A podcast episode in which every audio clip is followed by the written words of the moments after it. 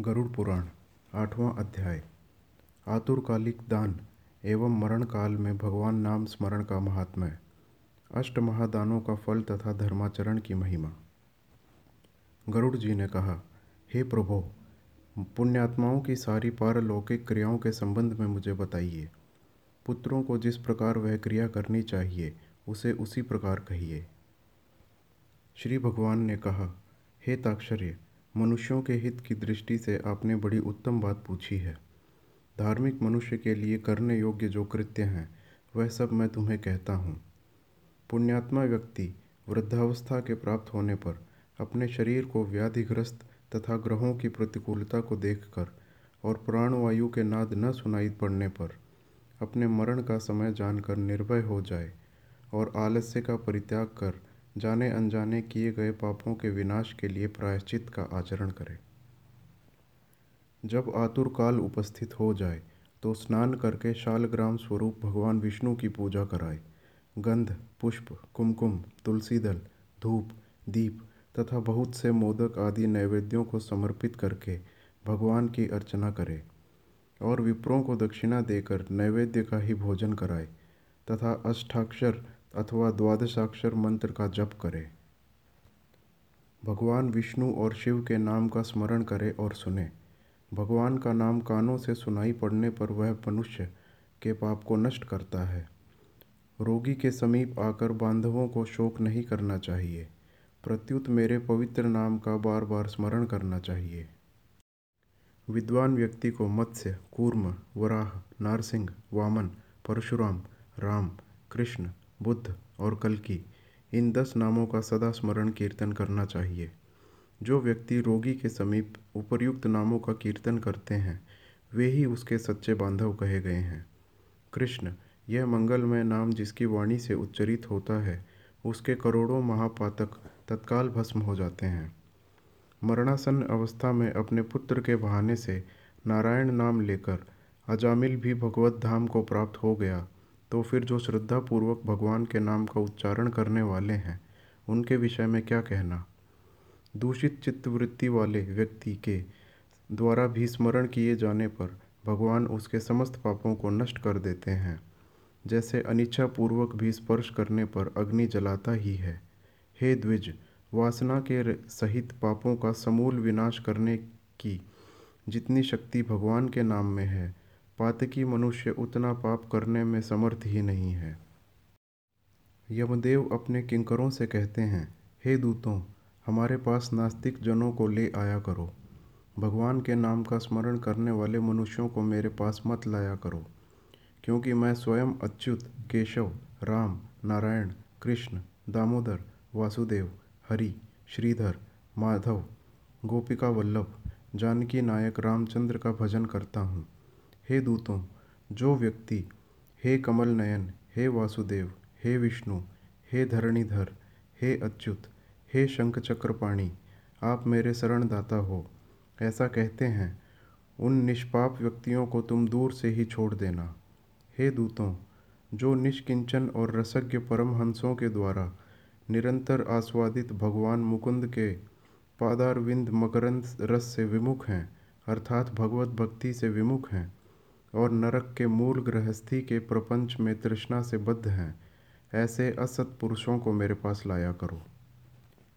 जिनकी जिह्वा भगवान के गुण और नाम का कीर्तन नहीं करती, चित्त भगवान के चरणारविंद का स्मरण नहीं करता, सिर एक बार भी भगवान को प्रणाम नहीं करता, ऐसने, ऐसे विष्णु के आराधना, उपासना आदि कृत्यों से रहित असत पुरुषों को मेरे पास ले आओ।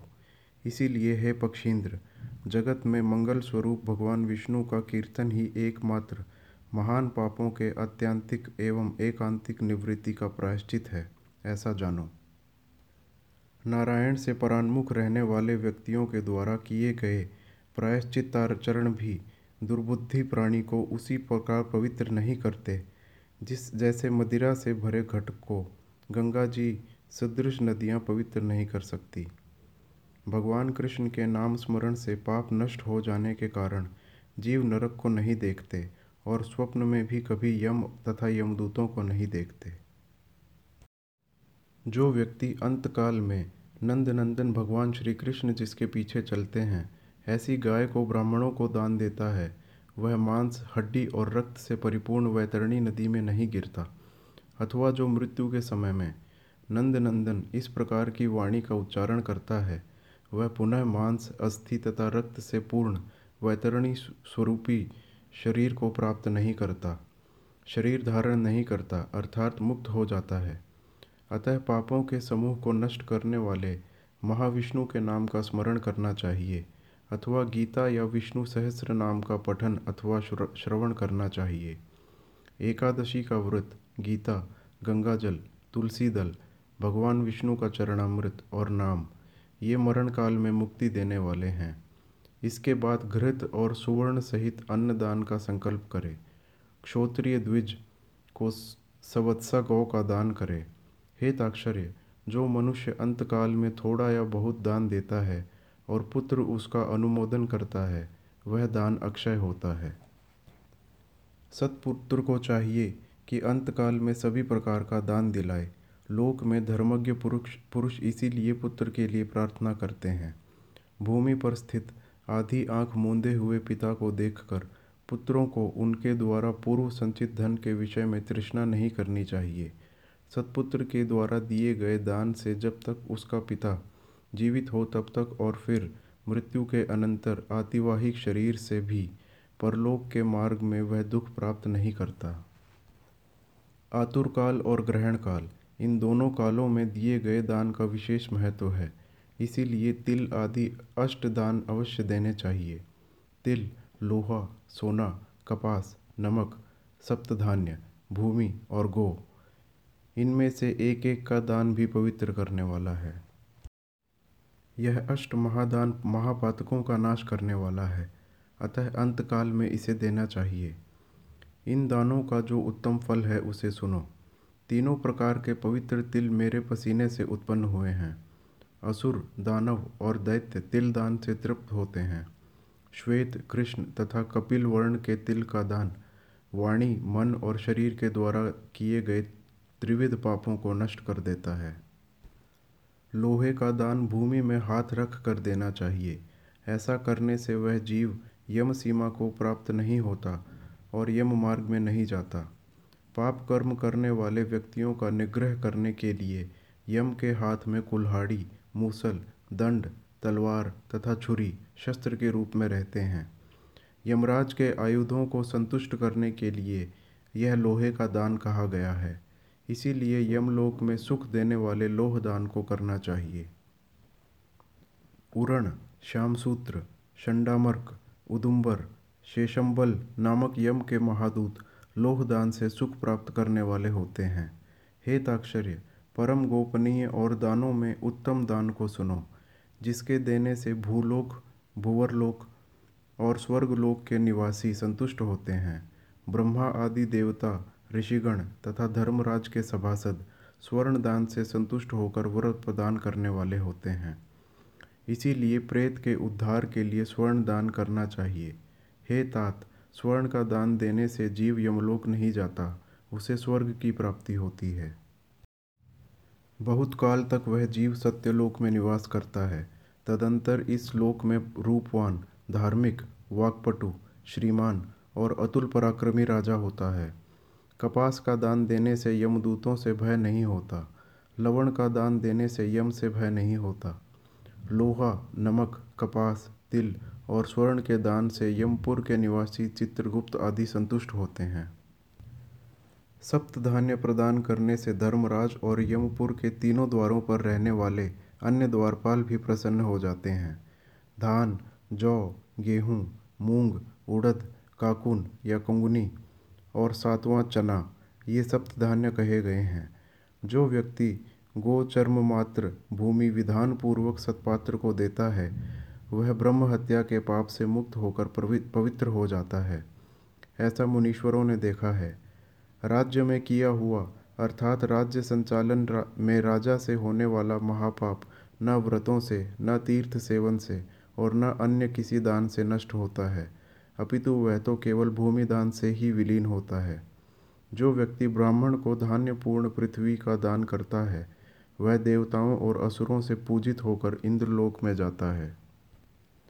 हे गरुड़ अन्य दानों का फल अत्यल्प होता है, किंतु पृथ्वी दान का पुण्य दिन प्रतिदिन बढ़ता जाता है। भूमि का स्वामी होकर भी जो ब्राह्मण को भूमि नहीं देता, वह जन्मांतर में किसी ग्राम में एक कुटिया तक भी प्राप्त नहीं करता और जन्म जन्मांतर में, अर्थात प्रत्येक जन्म में दरिद्र होता है। भूमि का स्वामी होने के अभिमान में जो भूमि का दान नहीं करता, वह तब तक नरक में निवास करता है, जब तक शेष नाग पृथ्वी को धारण करते हैं। इसीलिए भूमि के स्वामी को भूमि दान करना ही चाहिए। अन्य व्यक्तियों के लिए भूमि दान के स्थान पर मैंने गोदान का विधान किया है। इसके बाद अंत धेनु का दान करना चाहिए और रुद्र धेनु देनी चाहिए। तदंतर ऋण धेनु देकर मोक्ष धेनु का दान करना चाहिए। हे खग, विशेष विधान पूर्वक वैतरणी धेनु का दान करना चाहिए। दान में दी गई गौएँ मनुष्य को त्रिविध आदि भौतिक आदि दैविक आध्यात्मिक पाप तापों तथा कायिक, वाचिक एवं मानसिक पापों से मुक्त करती हैं। बाल्यावस्था में, कुमारावस्था में, युवावस्था में, वृद्धावस्था में अथवा दूसरे जन्म में, रात में, प्रातःकाल मध्यान्ह अपराह्न और दोनों संध्याकालों में शरीर, मन और वाणी से जो जो पाप किए गए हैं, वे सभी पाप तपस्या और सदाचार से युक्त वेदविद ब्राह्मण को दान सामग्री सहित सवत्सा और दूध देने वाली कपिला गौ के एक बार दान देने से नष्ट हो जाते हैं। दान में दी गई वह गौ अंतकाल में गोदान करने वाले व्यक्ति का संचित पापों से उद्धार कर देती है।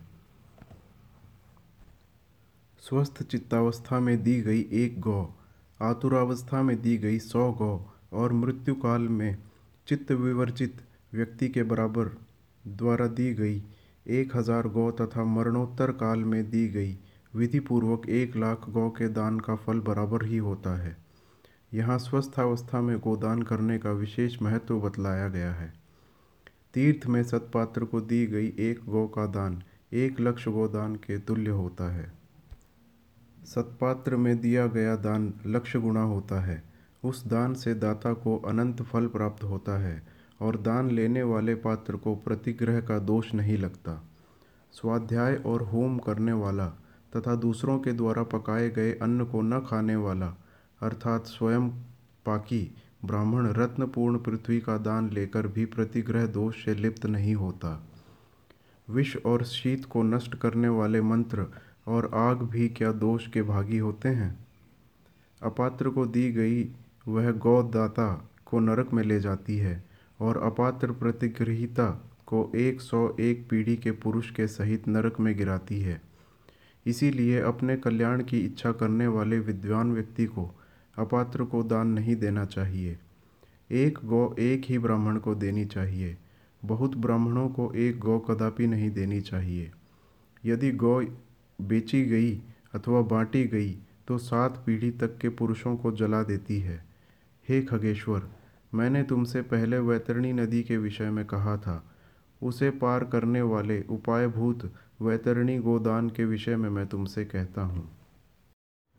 काले अथवा लाल रंग की गौ को सोने की सींग, चांदी के खुर और कांसे के पात्र की दोहिनी के सहित दो काले रंग के वस्त्रों से आच्छादित करें। उसके कांठ में घंटा बांधें। तब कपास के ऊपर वस्त्र सहित ताम्रपत्र को स्थापित करके वहाँ लोह दंड सहित सोने की यम मूर्ति भी स्थापित करें और कांसे के पात्र में घृत रखकर यह सब ताम्रपत्र के ऊपर रखें।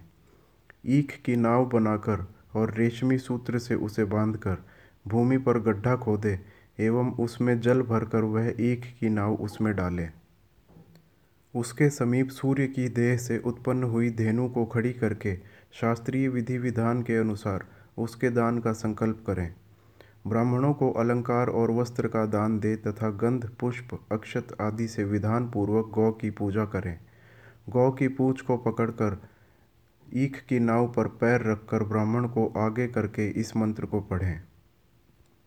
हे जगन्नाथ, हे शरणागत वत्सल, भवसागर में डूबे हुए शोक संताप की लहरों से दुख प्राप्त करते हुए जनों के आप ही रक्षक हैं। हे ब्राह्मण श्रेष्ठ विष्णु रूप भूमिदेव आप मेरा उद्धार कीजिए। मैंने दक्षिणा के सहित यह वैतरणी रूपिणी रूपिणी गौ आपको दिया है। आपको नमस्कार है। मैं महाभयावह यम मार्ग में से सौ योजन विस्तार वाली उस वैतरणी नदी को पार करने की इच्छा से आपको इस वैतरणी गौ का दान देता हूँ। आपको नमस्कार है। हे वैतरणी धेनु, हे देवेशी, यमद्वार के महामार्ग में वैतरणी नदी को पार कराने के लिए आप मेरी प्रतीक्षा करना। आपको नमस्कार है। मेरे आगे भी गौएँ हों, मेरे पीछे भी गौएँ हों, मेरे हृदय में भी गौएँ हों, और मैं गौओं के मध्य में निवास करूँ। जो लक्ष्मी सभी प्राणियों में प्रतिष्ठित है, तथा जो देवता में प्रतिष्ठित है, वे ही धेनु रूपा लक्ष्मी देवी मेरे पाप को नष्ट करें। इस प्रकार मंत्रों से भली भांति प्रार्थना करके, हाथ जोड़कर गौ और यम की प्रदक्षिणा करके, सब कुछ ब्राह्मण को प्रदान करें। हे खग, इस विधान से जो वैतरणी धेनु का दान करता है, वह धर्म मार्ग से धर्मराज की सभा में जाता है। शरीर की स्वस्थावस्था में ही वैतरणी विषयक व्रत का आचरण करना चाहिए, और वैतरणी पार करने की इच्छा से विद्वान को वैतरणी गौ का दान करना चाहिए। हे खग, वैतरणी गौ का दान करने से महामार्ग में वह नदी नहीं आती, इसीलिए सर्वदा पुण्यकाल में गौ का दान करना चाहिए। गंगा आदि सभी तीर्थों में, ब्राह्मणों के निवास स्थानों में, चंद्र और सूर्य ग्रहण के काल में, संक्रांति में, अमावस्या तिथि में, उत्तरायण और दक्षिणायन में विषुव व्यतिपात योग में, युगादि तिथियों में तथा अन्यान्य पुण्य कालों में उत्तम गौ का दान देना चाहिए। जब कभी भी श्रद्धा उत्पन्न हो जाए और जब भी दान के लिए सुपात्र प्राप्त हो जाए वही समय दान के लिए पुण्यकाल है, क्योंकि संपत्ति अस्थिर है, शरीर नश्वर है संपत्ति सदा रहने वाली है नहीं, और मृत्यु प्रतिक्षण निकट आती ही जा रही है। इसीलिए धर्म का संचय करना चाहिए। अपनी धन संपत्ति के अनुसार किया दान अनंत फल वाला होता है। इसीलिए अपने कल्याण की इच्छा रखने वाले व्यक्ति को विद्वान ब्राह्मण को दान देना चाहिए। अपने हाथ से अपने कल्याण के लिए दिया गया अल्प वित्त वाला वह दान भी अक्षय होता है और उसका फल भी तत्काल प्राप्त होता है। दान रूपी पाथेय को लेकर जीव परलोक के महामार्ग में सुखपूर्वक जाता है। अन्यथा दान रूपी पाथेय रहित प्राणी को यम मार्ग में क्लेश प्राप्त होता है। पृथ्वी पर मनुष्यों के द्वारा जो जो दान दिए जाते हैं, यमलोक के मार्ग में वे सभी आगे आगे उपस्थित हो जाते हैं। महान पुण्य के प्रभाव से मनुष्य जन्म प्राप्त होता है। उस मनुष्य योनि को प्राप्त कर जो व्यक्ति धर्माचरण करता है, वह परम गति को प्राप्त करता है। धर्म को न जानने के कारण व्यक्ति संसार में दुख पूर्वक जन्म लेता है और मरता है। केवल धर्म के सेवन में ही मनुष्य जीवन की सफलता है। धन, पुत्र, पत्नी आदि बांधव और यह शरीर भी सब कुछ अनित्य है, इसीलिए धर्माचरण करना चाहिए। जब तक मनुष्य जीता है, तभी तक बंधु बांधव और पिता आदि का संबंध रहता है।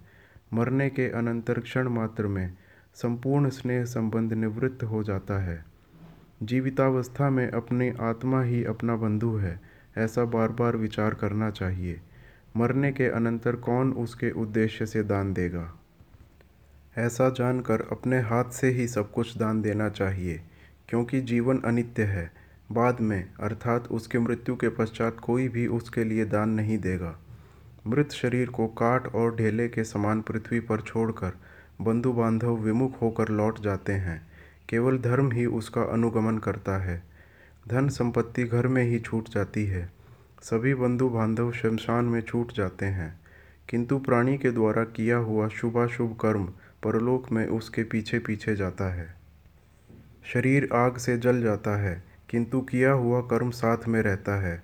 प्राणी जो कुछ पाप अथवा पुण्य करता है, उसका वह सर्वत्र भोग पाप प्राप्त करता है। इस दुखपूर्वक संसार सागर में कोई भी किसी का बंधु नहीं है।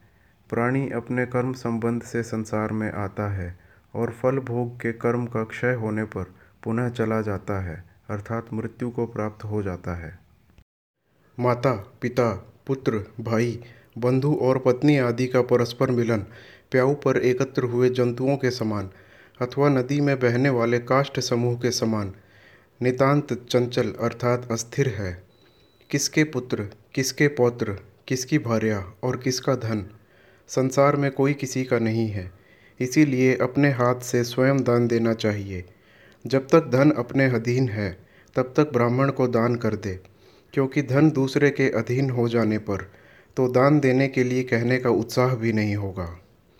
पूर्व जन्म में किए हुए दान के फलस्वरूप यहाँ बहुत सारा धन प्राप्त हुआ है। इसीलिए ऐसा जानकर धर्म के लिए धन देना चाहिए। धर्म से अर्थ की प्राप्ति होती है, धर्म से काम की प्राप्ति होती है, और धर्म से ही मोक्ष की भी प्राप्ति होती है। इसीलिए धर्माचरण करना चाहिए। धर्म श्रद्धा से धारण किया जाता है, बहुत सी धनराशि से नहीं। अकिंचन मुनिगण भी श्रद्धावान होकर स्वर्ग को प्राप्त हुए हैं। जो मनुष्य पत्र, पुष्प, फल अथवा जल मुझे भक्तिभाव से समर्पित करता है, उस संयत आत्मा के द्वारा भक्तिपूर्वक दिए गए पदार्थों को मैं प्राप्त करता हूँ। इसीलिए विधि विधान पूर्वक अवश्य ही दान देना चाहिए। थोड़ा हो या अधिक इसकी कोई गणना नहीं करनी चाहिए। जो पुत्र पृथ्वी पर पड़े हुए आतुर पिता के द्वारा दान दिलाता है वह धर्मात्मा पुत्र देवताओं के लिए भी पूजनीय होता है। माता पिता के निमित्त जो धन पुत्र को, पुत्र के द्वारा सत्पात्र को समर्पित किया जाता है, उससे पुत्र, पौत्र और प्रपौत्र के साथ वह व्यक्ति स्वयं भी पवित्र हो जाता है। पिता के उद्देश्य से किए गए दान से सौ गुना, माता के उद्देश्य से किए गए दान से हज़ार गुना, बहन के उद्देश्य से किए गए दान से दस हज़ार गुना और सहोदर भाई के निमित्त किए गए दान से अनंत गुना पुण्य प्राप्त होता है। दान देने वाला उपद्रवग्रस्त नहीं हो, होता। उसे नरक यातना प्राप्त नहीं होती और मृत्यु काल में उसे यमदूतों से भी कोई भय नहीं होता। हे खग, यदि कोई व्यक्ति लोभ से आतुर काल में दान नहीं देते, वे कंजूस पापी प्राणी मरने के अनंतर शोकमग्न होते हैं। आतुर काल में जो पुत्र, पोत्र, सहोदर भाई, सगोत्री और सुहयजन दान नहीं देते हैं। वे ब्रह्म हत्यारे हैं, इसमें संशय नहीं है। इस प्रकार गरुड़ पुराण के अंतर्गत सारुद्धार में आतुर दान निरूपण नामक आठवां अध्याय पूरा हुआ।